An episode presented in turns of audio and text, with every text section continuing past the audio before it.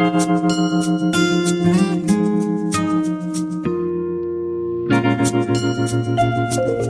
you.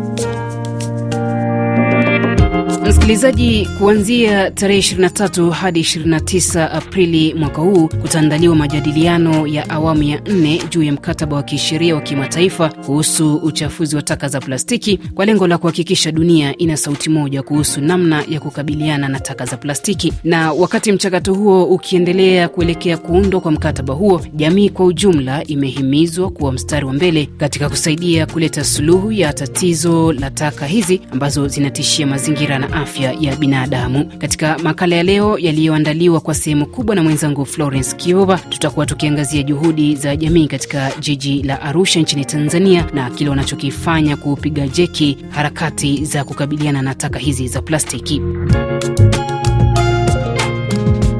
Tuanze makala haya kwa kufahamu kuhusu shirika la Green Venture linaloendeleza shughuli zake jijini Arusha nchini Tanzania. Naitwa Godwin Mosha, nafanya kazi Green Venture Tanzania Limited, ambayo ni kampuni inayojihusisha na kubadilisha uchafu unaotokana na plastiki kwenda kutengeneza vifaa vya kujengea vifaa vya kujengea tukimaanisha ambazo zinakuwa tunaziita planks ambazo zinakuwa ni kama mbao, lakini zinakuwa zimetengenezwa asilimia mia moja na plastiki. Na initiative hii ilitokana moja kwa moja na, na msukumo aliokupo nao Edgar Tarimo ambaye ndio mwanzilishi wa kampuni ambaye alivyokuwa na miaka kumi na saba kumi na sita alishinda tuzo ya kijana mdogo ambaye anasaidia kutunza mazingira. Kwenye kushinda tuzo hiyo ndo alipokuwa na hiyo maono ya kwamba nataka kusaidia kutunza mazingira kwa kutumia hizo plastiki, uchafu unaotokana na plastiki ambao ni mwingi sana katika jamii, kutengeneza vifaa vya kujengea. Hivyo hapa tunachokifanya moja kwa moja na kinavyosaidia jamii, tunasaidia jamii kwa sababu moja, tunaokota uchafu tunasaidia kwa hiyo kupunguza kiasi cha plastiki kilichopo kwenye mazingira. Alafu pia mtu mwingine ikitokea ameokota plastiki afu amekuja anatuuzia, tunanunua. Alafu pia tunatengeneza vifaa vya kujengea kama hizo mbao na samani pia hizo tunatengeneza na tunaziuza. Kwa hiyo hiyo yote ni inavyofanya kwa jamii inayotuzunguka. Pengine nisikie kutoka kwako, maanake mradi huu ulianzishwa kwa ajili ya utunzaji mazingira. Kufikia sasa, mnaweza sema kwamba mradi huu wa Green Venture umesaidia jamii ya Arusha kwa kiasi gani?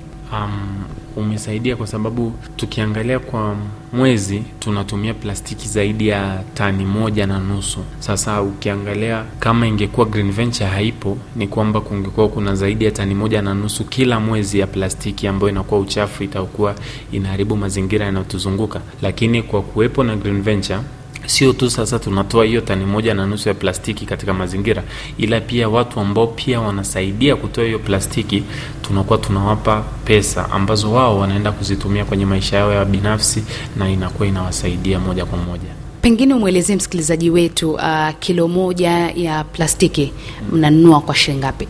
Kilo moja ya plastiki tunanunua kwa shilingi kuanzia mia tisa kuendelea, inatokana na rangi sasa kwa sababu plastiki nyeusi ni ndio bei rahisi, inaweza kuwa ni shilingi mia tisa elfu moja lakini plastiki za rangi sasa, ukienda ukakuta kwa mfano kule dampo ambapo wao wanakuwa wamezichambua wanazisos kabisa, wanaweka za bluu hapa, nyekundu hapa, kutokana na matumizi yenu. Sasa kwa hiyo zinaenda hivyo zikibadilika, lakini pia u, yani bei yake pia sio bei ambayo tayari imepangwa. Mtu anaweza tu akaja akakwambia leo si nataka hela fulani hivyo. Kwa hiyo hiyo pia ni moja kati ya vitu ambavyo tunatakiwa tunavipitia. Nimeona kwamba kuna baadhi ya viti mnakalia na mnasema kwamba mmetengeneza kupitia hiyo plastiki. Uh, baadhi ya vifaa vingine ama vitu vingine ambavyo mnatengeneza na pengine mnaona watu wamevipenda na vinawaletea faida kwenu ni kama vipi? Tunaita samani, samani za ndani. Tumetengeneza samani nyingi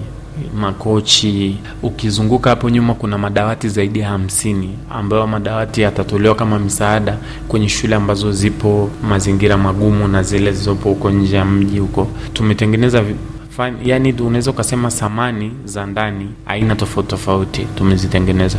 Haya makochi ambayo mi nawe tumekalia hapa tunafanya interview yametokana na plastiki tu, yani sio kwamba ni plastiki me labda ikachanganywa na pumba au na nini. Hapana, hii ni plastiki asilimia mia. Kwa mfano sasa, kama kiti kimoja ama kochi inaweza chukua kama kiasi gani cha plastiki? Mbao moja ya plastiki ambao sisi tunatengeneza ya nne mara mbili ya mita mbili inaitwa 4x2 2 meters. Hiyo mbao inakuwa na inatumia plastiki kilo saba na nusu kilo nane mpaka kilo tisa kutokana na aina ya plastiki. Kwa hiyo ili kutengeneza dawati, kwa mfano ya madawati ninakwambia huko nje, ili kutengeneza dawati moja utatumia plastiki mbao nne mpaka tano. Kwa hiyo kutumia mbao tano ni sawa na kilo nane mara tano, ambao kwa hiyo itakuwa ni kilo 40 ya plastiki. Don, pengine unielezee kuna aina ngapi ya plastiki na zinapotoka kule kwenye dumping site zikifika hapa ni nini ambacho mnafanya kwanza? Um, aina za plastiki ni nyingi, ila sisi hapa tunatumia PP na PE, ila kuna nyingine PC sijui nini na nini, ila hizo zingine kutokana na muda wake wa kukauka na muda wake wa ziki hii mashine na nimekwambia hii mashine inayayusha. Sasa kuna ambazo zinawahi kukauka, kuna hivyo. Kwa hiyo kutokana na hii mashine yetu hapa kwa sasa hivi tunazotumia moja kwa moja ni PE na PP. Sasa plastiki zikitoka kutoka dumping, kama ulivyosema dampo, zikija hapa zinafanyiwa, cha kwanza zina separatiwa, unatoa hii za nyeupe zinakaa nyeupe, za nyeusi zinakaa nyeusi, unazitenga kutokana na rangi, alafu ndo zinaingizwa kwenye hii mashine ambayo hii mashine ni ya kuzikatakata kwa sababu inakuja mashine plastiki ikiwa kubwa, kwa hiyo inakatwa, inapunguzwa ukubwa ili kuwa kwenye, kama unaona ile nachokifanya anavyozingiza pale mashine, kwenye mashine zinatakiwa ziwe na umbo au ziwe na udogo ambao utatoshea kuingia kwenye hiyo mashine ili ziayushwe. Kwa hiyo zikishakatwakatwa zinawekwa kwenye hilo dude, zinawekwa pale kwenye mashine, mashine inaziayusha hapo. Nikikufungulia hapo utaona kuna hita kadhaa sio moja, zipo hita nyingi hapo. Hizo hita zinayayusha hiyo plastiki, alafu zinaiweka kwenye ile ambayo nilikwambia umbo lake ambalo tutakuwa tumeweka. Kama sasa hivi tunavyoongea, umbo lililopo ni la duara, zinaitwa tunazita poles, si ndio? Hizo tunazozitoa sasa hivi ni poles. Kwa hiyo inawekwa kwenye hilo umbo lake, ikijaa kwenye hilo umbo lake tuna, inafunguliwa hilo umbo, linaenda linawekwa pale nje kwenye maji, linapoa, tunatoa inakuwa ni tayari plastiki iliyokamilika na haina kitu ya, sisi hatuongezi kitu kingine, hatuongezi rangi, labda hatuongezi hatuongezi kemiko, hatuongezi chochote. Tunachukua tu plastiki, tunaiayusha, tunatengeneza mbao ambazo zinatumika kujengea na kwa matumizi mengine.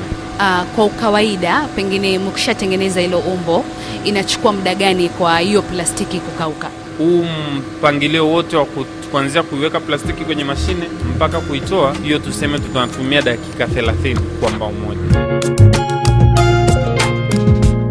Msikilizaji, hawa hapa ni baadhi ya mafundi wanaotumia mbao kutoka kwa taka za plastiki kutengeneza makochi. Kwa majina naitwa Innocent Msuya and by profession ni fundi tengeneza makochi. E, kabla tulikuwa tunatumia mbao za kawaida kutoka kwenye miti, lakini toka karibuni tulivyoanza kufanya kazi na Green Venture wametuletea mbao za plastiki, na ukiangalia mazingira yetu plastiki ni za kutosha, uchafu umezagaa plastiki. Kwa hiyo kama mafundi tunaweza kuwashauri kwamba wakitumia hizi mbao za plastiki tasaidia tena mazingira yataheshimiwa, yataboreka na tutakuja kuona mafanikio yake. Kwa majina naitwa Baraka Cosmas. Uh, ni mkazi wa Ngarinaro. Uh, mi ni fundi carpenter. Mbao za plastiki nimeona zina ubora sana kuliko mbao kwa sababu hata um, ukaaji wake ni mkubwa aziliwi pia zinatunza mazingira mtaani pia. Um, ufanya kazi, ufanyaji kazi wake ni sawasawa na mbao ko haina ugumu wowote.